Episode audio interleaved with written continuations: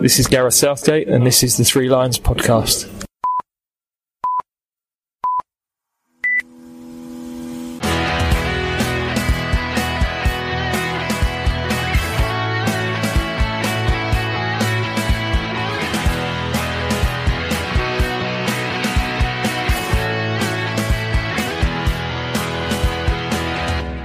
And welcome to the Three Lions podcast. My name is Russell Osborne and this is an independent England supporters podcast. Thank you very much for all your recent comments. Always nice to hear from you. And the recent episodes, the one with Steve Ochko and the New Zealand one, were received really well. Thank you. Now, I know the New Zealand one was a little bizarre, but it was recorded well in advance of that game being called off. And I thought, well, as I'd spoken to various people about it, I'd watched the videos, I'd bought the program, I'd read articles on it. I thought, why not? Maybe of interest to you. And so it proved to be. So thank you very much for uh, coming back to me on that one. Perhaps I'll, uh, perhaps I'll look at another individual game at some point in the future. Now I was going to leave the next episode as the Ireland, Belgium, Iceland preview one. But a few things have cropped up. I didn't just want to shoehorn them all into it and it become a messy episode. So I thought I'd put this one out as a sort of news roundup one, if you will. So I mentioned Ireland there, Republic of Ireland. As when the original Nations League fixtures were announced, we were due to play Belgium on the 12th of November.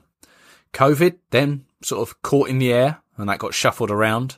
Then New Zealand were arranged to play on that date, which we've already spoken about. That got scrapped. There was talk of Australia replacing them, which frankly was never going to happen. Well, not as far as I'm aware. Uh, but now the Republic of Ireland have stepped into the breach and will now play them at Wembley on the 12th. Obviously without us in attendance. Now I know we missed the Italy and the Denmark friendlies, and there was also Romania at Villa Park, and we were supposed to go to Austria as well, weren't we? Uh, but is it really necessary to replace them in these windows? We didn't play anyone in the September window. Then Wales were drafted in for October, now Ireland for November. Got nothing against playing them, but are we actually, contractually, obliged to play these games as friendlies? Obviously, we're in the middle of a worldwide problem at the moment and football isn't the most important thing. But when leagues around the world have been starting later, cramming more domestic games within a shorter period of time, games in European tournaments are being squeezed in, what's the point of an international friendly? Belgium and Iceland, I can understand, fair enough. But this is an additional game that, I don't know, doesn't really wash with me. I don't know how much power the TV companies have when it comes to England home friendlies. I'm sure ITV can't wield that much power, as again, especially when we won't be there. What if a player sustains a serious injury, puts him out for a long period of time? That's not going to go down too well with his club. I know it wouldn't under normal circumstances, but in a game like this, why not use this date as a training session at St George's Park or let the players have a short break and report for training a few days later? Don't know. Let's take Harry Kane as an example. Just looking ahead to the fixtures. Thursday the 5th of November, Spurs are away to Ludogorets in the Europa League. Saturday the 7th, they're away to West Brom. And at some point between then and the 12th of November, he's going to report for England duty, ready to play against Ireland. Then off to Belgium for Sunday the 15th before Iceland at home Wednesday the 18th. And then on the 21st, Spurs are at home to Man City in the Premier League. It's a lot of games in a very short space of time. Obviously, he's unlikely to play in all of those, but he'll be in attendance in some sort of capacity as club and national captain. All this travelling so much must take its toll in some way, in the way that us supporters probably don't appreciate. He's got two children at home, and I believe his wife is pregnant at the moment. I'm sure he could do with just a little bit of a break, a couple of days off. And, on the subject of friendlies, the Lionesses were due to play away to Germany on Tuesday the 27th of October.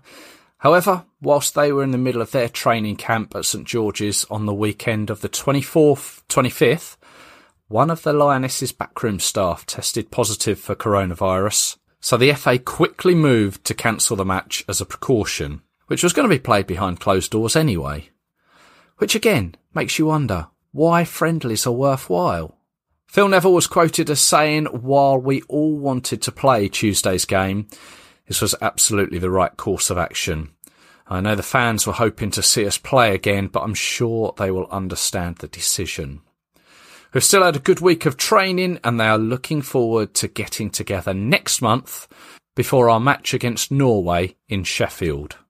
Of course, that is a friendly, and we'll see if that materialises.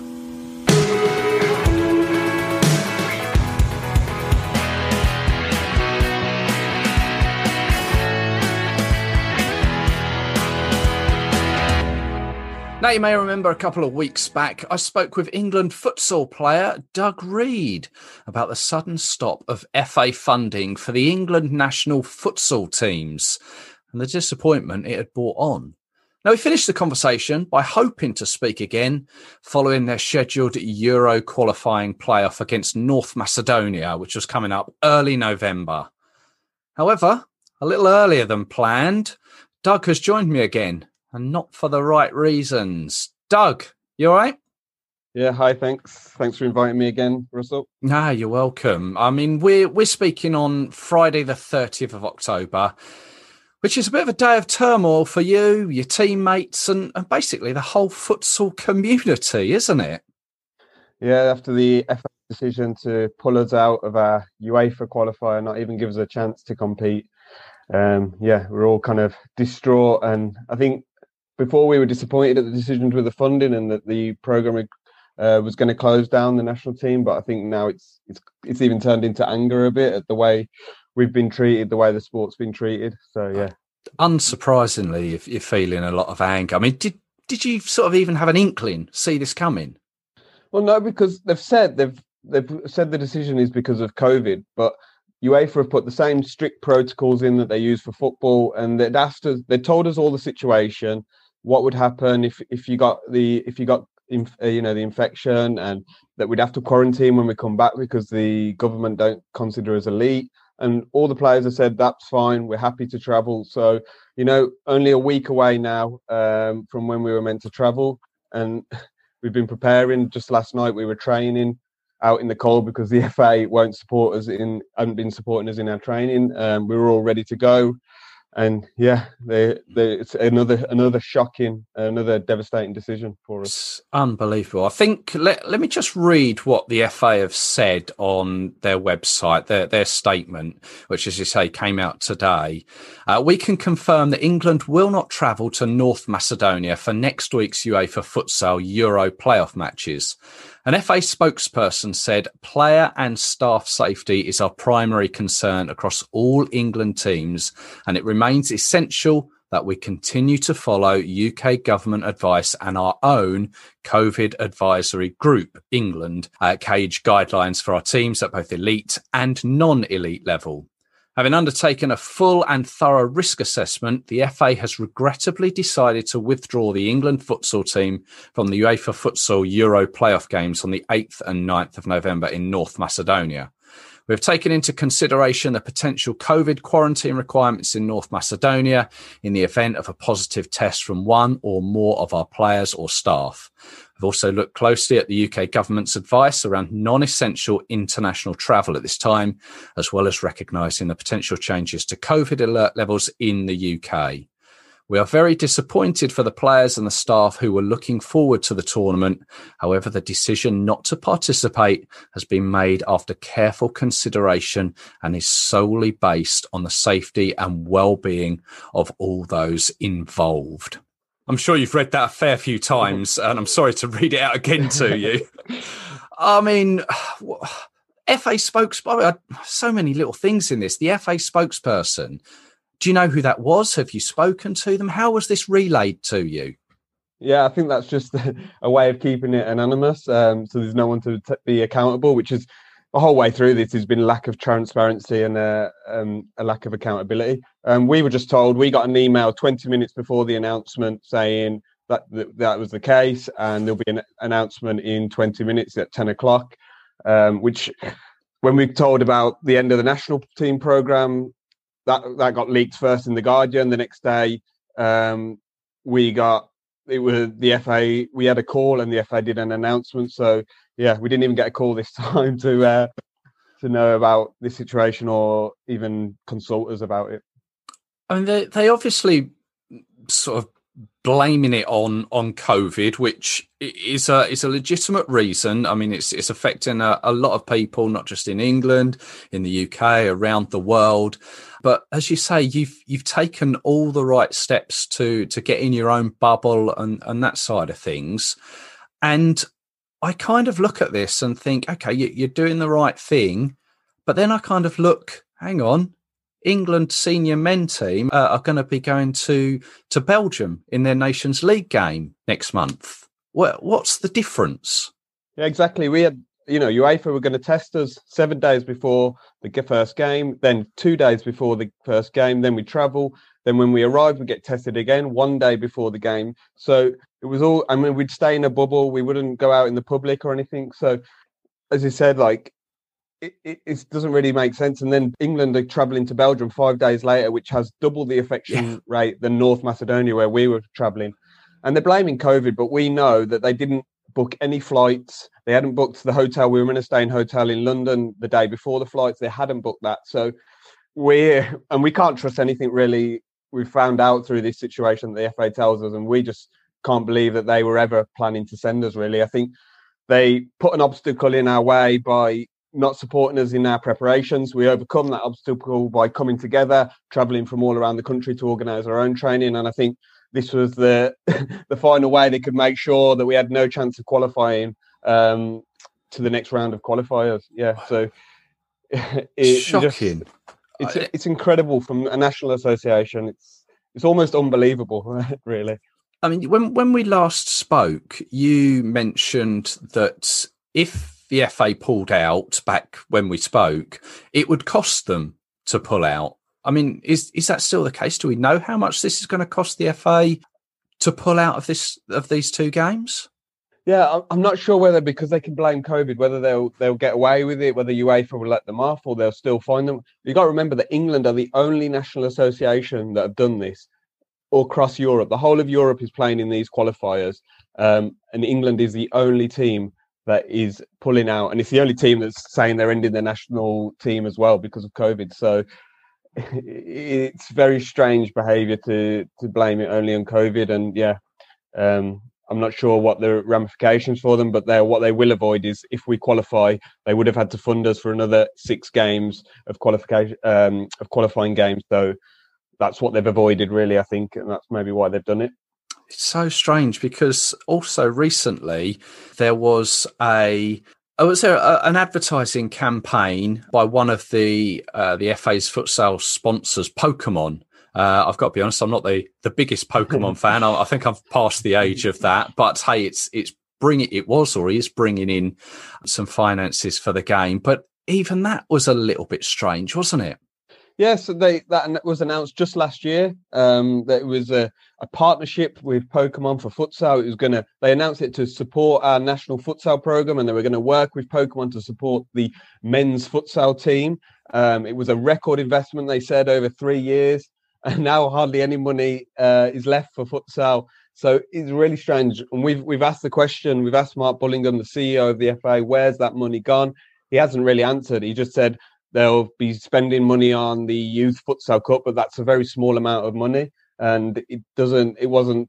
There isn't money for what they announced the partnership was meant to be for. So yeah, very strange, and just we don't know where that money's gone, and we, we that's the kind of transparency we've been asking for begging for really and we haven't got from the FA. Yeah, I mean the the, the video that I saw uh, for the Pokemon promotion, I mean it, it featured Raheem Sterling, uh, there was Tammy Abraham there. I think there was Rachel Yankey as well, all sort of being filmed up at St George's Park on on your pitch, really, wasn't it? Yeah, the, the pitch we can't use at the moment. They, they, they haven't supported us to allow us to use their own futsal arena, which at the home of the England national teams, um, St George's Park. Yeah, I mean, we did initially when the partnership came out. I remember we did uh, marketing for them. It was the day before we had important games v Germany, but We, you know, we sacrificed a bit of our training session to carry out these training exercises, these challenges um, for them for for the Pokemon partnership. But obviously, that's quickly forgotten now, and uh, yeah, they've got other people in to uh, promote promote the uh, futsal now, as you said on our, on our pitch. So, North Macedonia, what? Who's has any have, have any of you guys been in touch with them, their their side, or or is it just all gone through the FA? Uh, yeah, all through the FA. Yeah, we we haven't been in touch with anyone. Crazy, crazy situation. So, oh, well, I guess begs the next question: where where does this leave you guys now? Yeah, well, I suppose now it's the, the end of the England futsal team. It's been going since 2003, 17 years of investment from the FA to build futsal to where it is now. You know, you've got 15,000 qualified futsal coaches. All that investment's been over those previous years has now gone to waste, really. I mean, but for us, we will keep fighting. We not only fight for the national team, but we'll fight for the wider futsal community. Um, so many people, this game, this sport means so much to them, gives so much to their lives. So, yeah, we're not giving up. We're to keep trying to get wider support to back our campaign to get these decisions overturned. Like we know, we know COVID is a really difficult situation. We know there's going to be cuts, but this this isn't this isn't about COVID cuts. This is an attack on on the sport of futsal. Crazy, it's absolutely unbelievable. The more I saw about it, the more frustrated on your behalf and gutted on your behalf I, I felt. It's it's really is a strange situation. I mean, it's a can you sort of start an independent England futsal organisation yourself? Is that a, sort of a possibility? I mean, you could start an organisation, but you wouldn't be able to participate in UEFA futsal um, Euros or FIFA World Cups. That's all got to be through the FA. Um, so, yeah, I mean, whether that's something that can happen in the future, as it seems the FA is pulling out completely from futsal. Um, I don't know, but at the moment we're still trying to focus on working with the FA. Um, it's su- such a beneficial sport. It brings not only so many participants for the FA, but also it's a great sport to help develop uh, better players for the football team as well. So we just feel like it's not only in people who's playing football's interest, but it's in the FA's own interest to put a little bit of investment in this sport. And we're already seeing the fruits of that with like I said, the growing participation, growing number of coaches involved, and we've also had recently Max Kilman getting a man of the match performance uh, in the Premier League. He had 25 appearances for the England futsal team before he signed for his current club Wolves. So, yeah, things were strange. on the right path. They were going the right way. Yeah, exactly, and all that all that money that's been put put into futsal over the years, and not just money, but a lot of time and a lot of effort by people is is now going to waste because of a few people, it seems, in the FA who, for some reason, have something against the sport. I really don't know what to say. Um, but all I can all I can say is I uh, I wish you guys all the very best. Pass on sort of best wishes to your teammates and and everyone else within the futsal community, and I hope hope that they can get this overturned. That you can uh, uh, get get things back on track. Yeah, thank you. Thanks again for inviting us and giving us this platform to to tell your listeners about our situation. And again, if if any of them can support us in any way, even if it's just you know kicking up a fuss on social media, yeah, we really appreciate it. Yeah, go on. Uh, what's your Twitter account once more? Uh, my one is Doug Reed Futsal. Reed R W E D. Lovely. I will, as before, I'll uh, I'll plug to that as well. Thanks very much, Russell.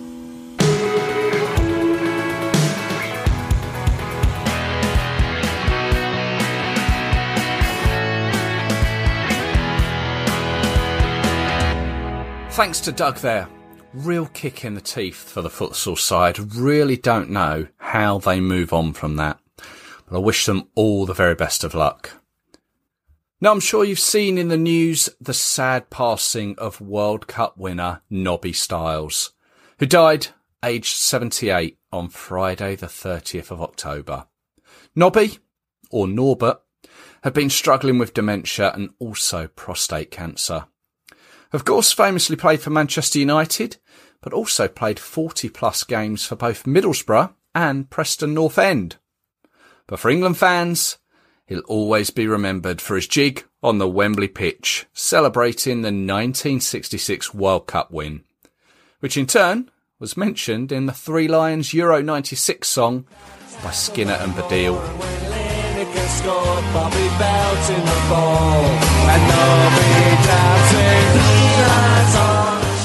Which was then amended for the 1998 version.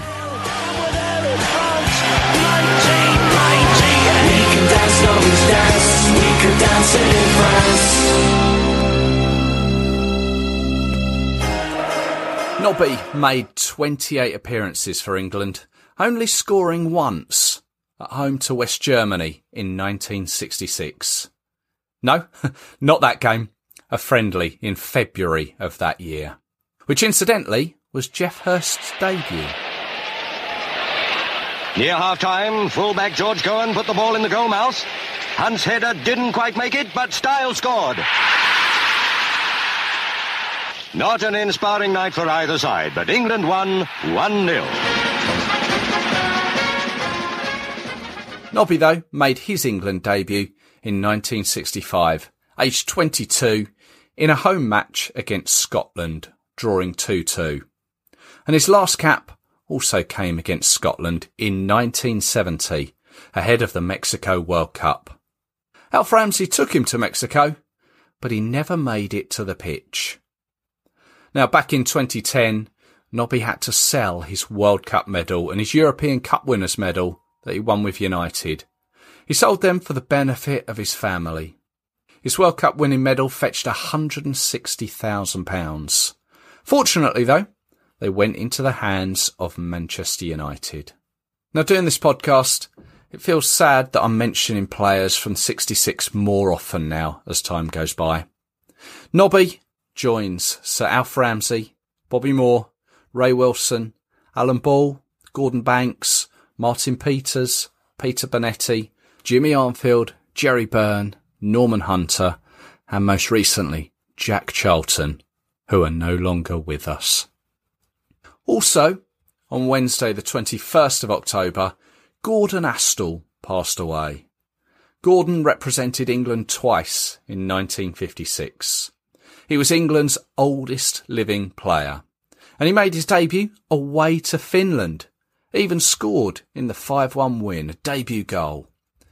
And his second cap came against West Germany a few days later in a 3-1 win.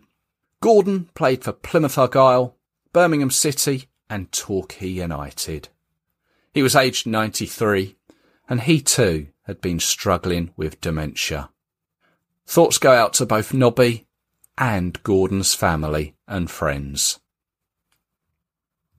Now, whilst it may seem like the Qatar World Cup is still a long time away, the draw for the qualifiers is due to take place on the 7th of December in Zurich in Switzerland, 5pm UK time. And you may have seen I mentioned this on Twitter. I've mentioned it before. I do like a draw, the anticipation of all those names coming out but this could well be tarnished by the possibility of not being able to attend some of or all of the games. The idea of drawing a nation we've not played before or in a long time and not being able to go fills me, and I know fellow travel club members, with a lot of disappointment. Gonna have to wait and see on this one. Uh, but with regards to the qualifiers, Europe is one of the last to get underway. Africa, Asia and South America, well, they've already begun. But on the European front, it's highly likely we'll be one of the 10 seeded nations. Group wise, there'll be five groups of six and five groups of five. All the group matches are scheduled to be played in March, September, October and November with playoffs in March 2022. I think they were talking about having a, or originally having some games in June, but I think it's all been shuffled about because of COVID. And as is always the case now, there are various caveats to the draw. With prohibited clashes, winter venues and excessive travel, Nations League rankings also comes into it too. I'd hate to be in charge of pulling the names out of the hat and organising this. But anyway, I'm sure we'll talk about it, the reaction to the draw, uh, nearer the time. So it's not been the most cheerful of episodes, but it's all things that have been happening to our England teams. Hopefully, the next episode will bring a little more cheer as we look ahead to the forthcoming games against Ireland, Belgium, and Iceland, and can top this awful year off with qualification to the Nations League finals. As always, thank you for listening. You can follow the Three Lions podcast on social media Twitter, Facebook, Instagram. Just search Three Lions Podcast on all of them. And you can find all the older episodes at threelionspodcast.com and at your podcast provider of choice. So until the next time, look after yourselves, each other, follow the guidelines as painful as they may be, and I'll speak with you again soon. Cheers.